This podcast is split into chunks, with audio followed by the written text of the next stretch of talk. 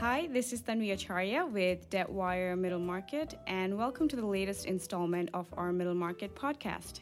Today, we are going to explore the ongoing distress in the skilled nursing space and discuss some of the recent examples of facilities that have struggled. Joining me for that is Wayne Weitz, Managing Director at Hammond Hanlon Camp H2C, a healthcare focused strategic advisory and investment banking firm. Wayne has nearly 30 years of experience in turnaround management, financial, and operational restructurings. Welcome, Wayne. Thank you. So, skilled nursing facilities have been in distress for over a year now due to multiple reasons like reimbursement issues and rising labor costs. And add to that the complex relationships between key parties like the lenders, landlords, and various operators. It does not make things easier. We got to see that complexity caused problems recently in the bankruptcy of Orianna Health Systems. But before we get into the details uh, of the case, Wayne, can you give us a little background on Orianna? Why did it have to file? Who are the key players here? Key players are Orianna, an operator of skilled nursing facilities. Uh, by the time they filed, there were 43 locations in seven states, and Omega, a, a REIT, a real estate investment trust. Orianna was behind on rent payments. When we started following the situation closely, it was last fall, and Orianna skipped some rent payments. Orianna was Omega's largest tenant. At that point, they were $16 million behind on rent payments, and they owed Omega about $423 million in debt. And it was clear to all the parties that things couldn't go on as, as they were. Orianna simply didn't have the money to make the rent payment, and Omega, as a REIT, was publicly traded and it had its own debt, and it couldn't pay its debt if it wasn't receiving money from its tenant. So the decision was made that the two sides co sponsored a plan of reorganization that would have reunited the business and the real estate under one umbrella. In a lot of situations, you have something called a propco opco model where a healthcare organization has separated out ownership of the real estate and ownership of the business. Done for a variety of reasons. We'll talk about those. But but in general what was going to happen here was that the REIT the owner of the real estate was going to wind up also being the owner of the facilities of the operations. Now that we are briefed on the situation why did the case become contentious well, in late June, the creditors committee, which formed after the case filed, thought they had a deal with Omega. Uh, the deal originally, the plan that was co sponsored by Omega and Orianna, was going to split the company into, into two parts, with one being uh, one group being acquired by Orianna, an affiliate of Orianna, and another being transferred out to another entity. So you had the good portfolio and the bad portfolio. And as part of any bankruptcy process, particularly one of this size, you have a creditors committee who comes in representing the interest of unsecured creditors. And their goal and their objective is to get the best recovery they can on behalf of their constituents when you have the operator, the debtor, and you have a secured lender kind of fighting it out over the crumbs and the secured the unsecured creditors are sitting on the sidelines. So an unsecured creditors committee is formed and tries to negotiate what it thinks it can get for its constituents. In this case, by late June, the creditors committee thought they had a deal with Omega to pay $8 million to the unsecured creditors. At some point, talking late June here, they asked Omega if the amount could be increased. And here's where the parties started disagreeing on what that meant. The committee was just trying to get a little bit more and Omega said, well, since you came back to us and asked if it could be increased, we took that as a rejection of the offer. So that deal's off the table. Oh. So a few weeks later, you've got Omega announcing that they're going to terminate the restructuring support agreement, scuttle the deal that they had signed on to. They're going to terminate the DIP facility, the debtor in possession financing facility that was funding the bankruptcy case and this, the unsecured creditors committee filed an action in bankruptcy court asking the judge to require Omega to honor the terms of their restructuring support agreement. Omega was a little vague. They they terminated when they terminated the deal. They said they terminated to consider what they called alternative courses of action to protect their assets and shareholder value, but didn't really elaborate what assets they were protecting and what shareholder value.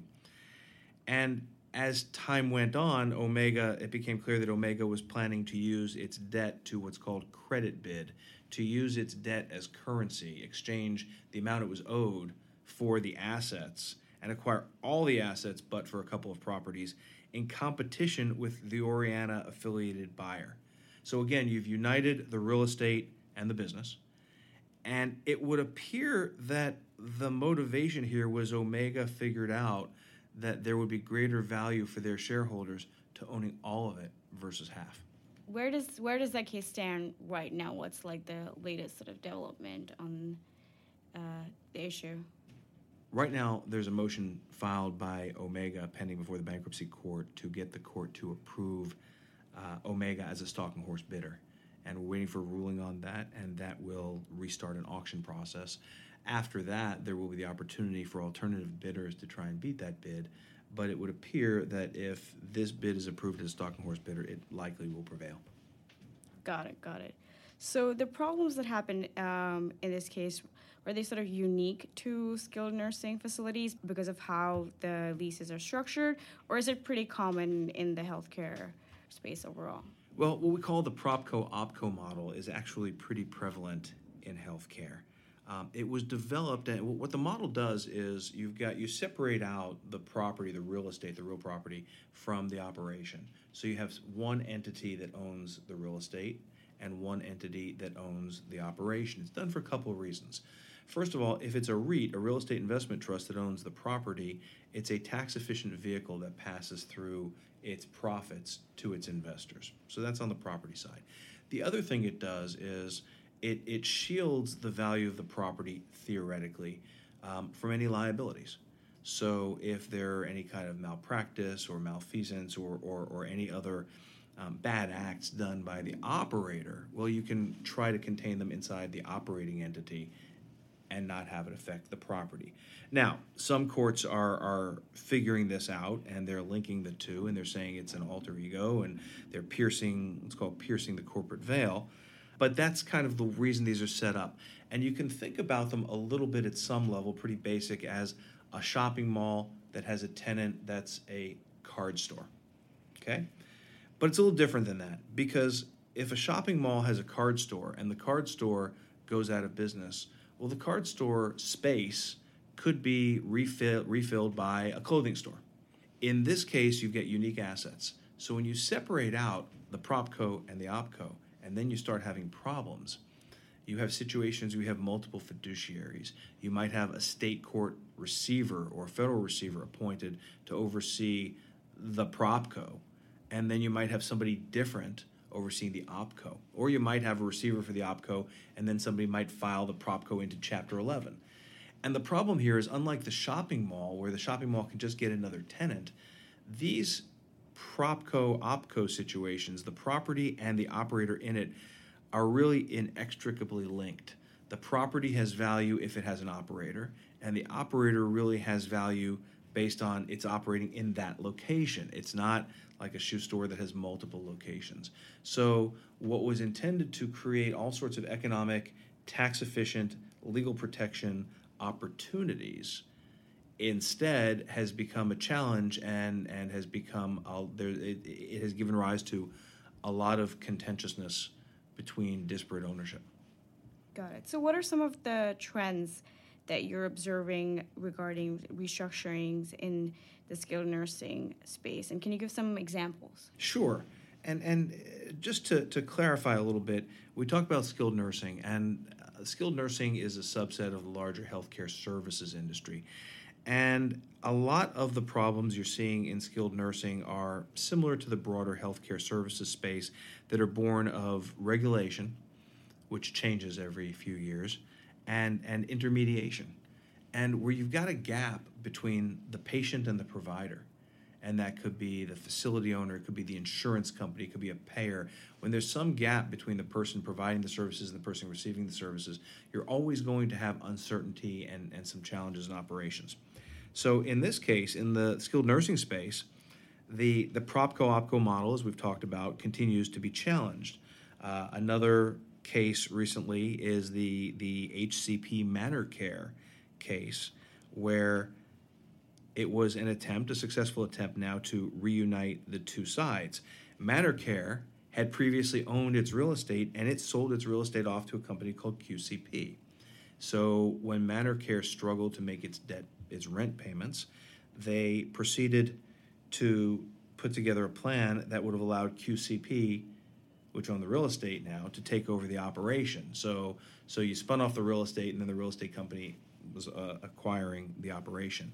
So they filed a pre-pack prepackaged bankruptcy in March, and in April, two companies, ProMedica and Welltower, made a combined $2 billion offer to acquire QCP just as the prepackaged bankruptcy was approved. So the result was that ProMedica stepped in as the, the party who took over Manor ManorCare. ProMedica bought QCP, and then itself was sold to Welltower. So you've got Welltower, ProMedica, QCP, and ManorCare all coming together now. And they do other things, but all of the ManorCare assets and business are now within one corporate family. The other thing we're seeing is, is rent restructurings because we talk about what happens when a landlord realizes that the tenant isn't going to be able to pay its rent.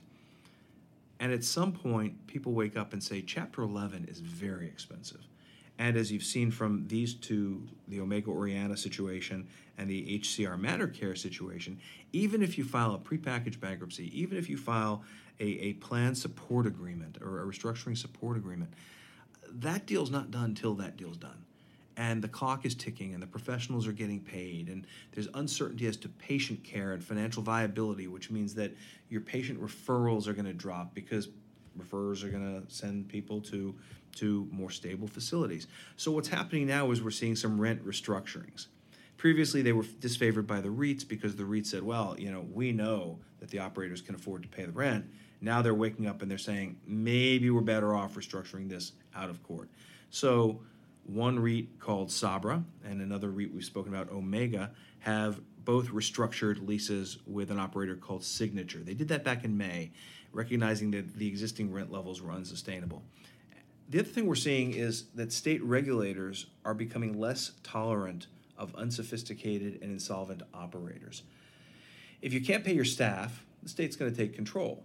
So, this was a space where you had some smaller, you could call them mom and pop, but they grew pretty quickly, mom and pop operators who bought these little nursing homes. And they said, we're going to own one here, one there. And all of a sudden you blink and you have Skyline.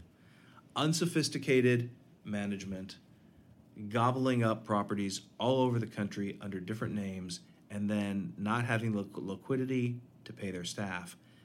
That leads right to my next question. I wanted to ask what exactly happened there. They grew quickly um, in two years, and then earlier this year, um, they announced that they're exiting the industry.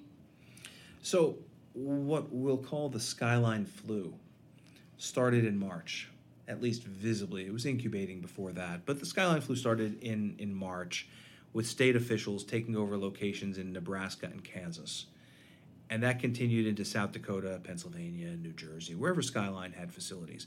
And what's happening is the state regulators in those states were saying we can't allow Skyline to to not to have employees and not pay them.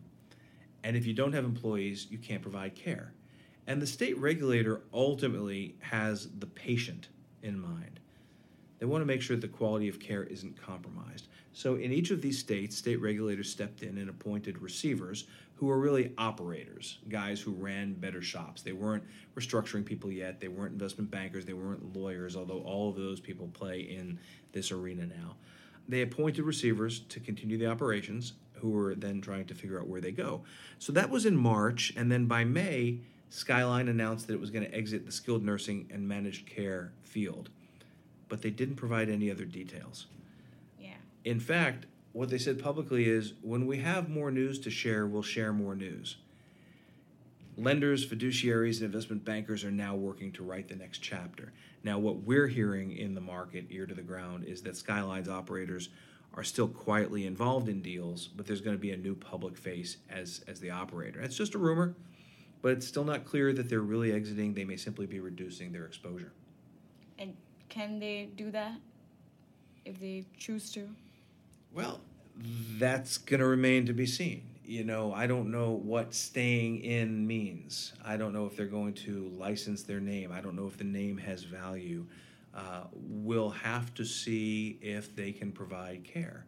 They may take their their their assets, they may take their cash and try and move into a different sector, or they may try and back some people who are going to acquire these from the state appointed professionals and be the guys back in there. It would be an end around maneuver. One would hope it would take a good bit of scrutiny. In fact, there are state regulators on the record who approved Skyline's acquisitions as they were building and said they seemed like good enough guys.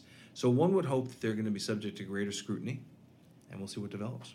Have they closed all their sort of facilities in different states, or is it still slowly like you know states are taking over the receiv- uh, receivership and appointing? Well, the states have appointed receivers, and in each case, they're operating some. They're not going to close these in, in any large fashion. They're going to look for new operators, and that's what's happening. Uh, somebody buys eight in Pennsylvania, somebody buys seven in Massachusetts, and there's some other skylines out there too. Uh, but but typically, new operators are walking in saying we're better at operating these than Skyline was, and we can inject more capital and provide patient care and create an economic opportunity. So, lastly, what changes do you see coming up uh, for this space in the next couple of years? Well, the major change coming up will hit in October 2019, basically a year from now. And that's called PDPM, Patient Driven Payment Model. Historically, operators have been reimbursed for more complex procedures, something called resource utilization groups, and the current paradigm is called RUG 4. The more things you did for a patient, they all got itemized and you got paid for them. So there was an incentive to do more for a patient and an incentive to get paid more.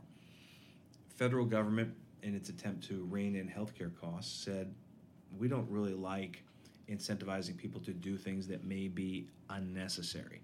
And what you had, though, was that operators may have lost money on long term care, day rates, bed rates, but they could make it up on short term rehab because you could do all this physical therapy, occupational therapy, code it all out, and get paid for it. But now, CMS, the Centers for Medicare and Medicaid Services, is capping therapy minutes, which had been used to boost reimbursement. So they say, well, you can go do that, but we're going to, you know, pay you less for it. The other thing they're doing is under PDPM, this new system that's rolling out next year, they're going to be rewarding complex care and what's called comorbidity. And they're focusing on clinically relevant factors rather than codes. The reimbursements will be tied to diagnosis, not for services provided. So you're going to have a patient that you're going to accept who's going to have this diagnosis, and you're going to get paid this amount of money whether you provide any therapy or not. The idea behind it is that a, a more dire diagnosis will require more care to be provided. So, what will happen is that if all services are provided, reimbursement will be less anyway. That's the fear, is that facilities will, will look to admit only people with high, uh, complex conditions and then provide less care to them. And patients who need less care won't be able to get into facilities or be, because they won't be profitable for the provider. So, this is a pretty big sea change in how you staff. And what we're seeing is that smaller operators may not be willing or able to change the way they do business.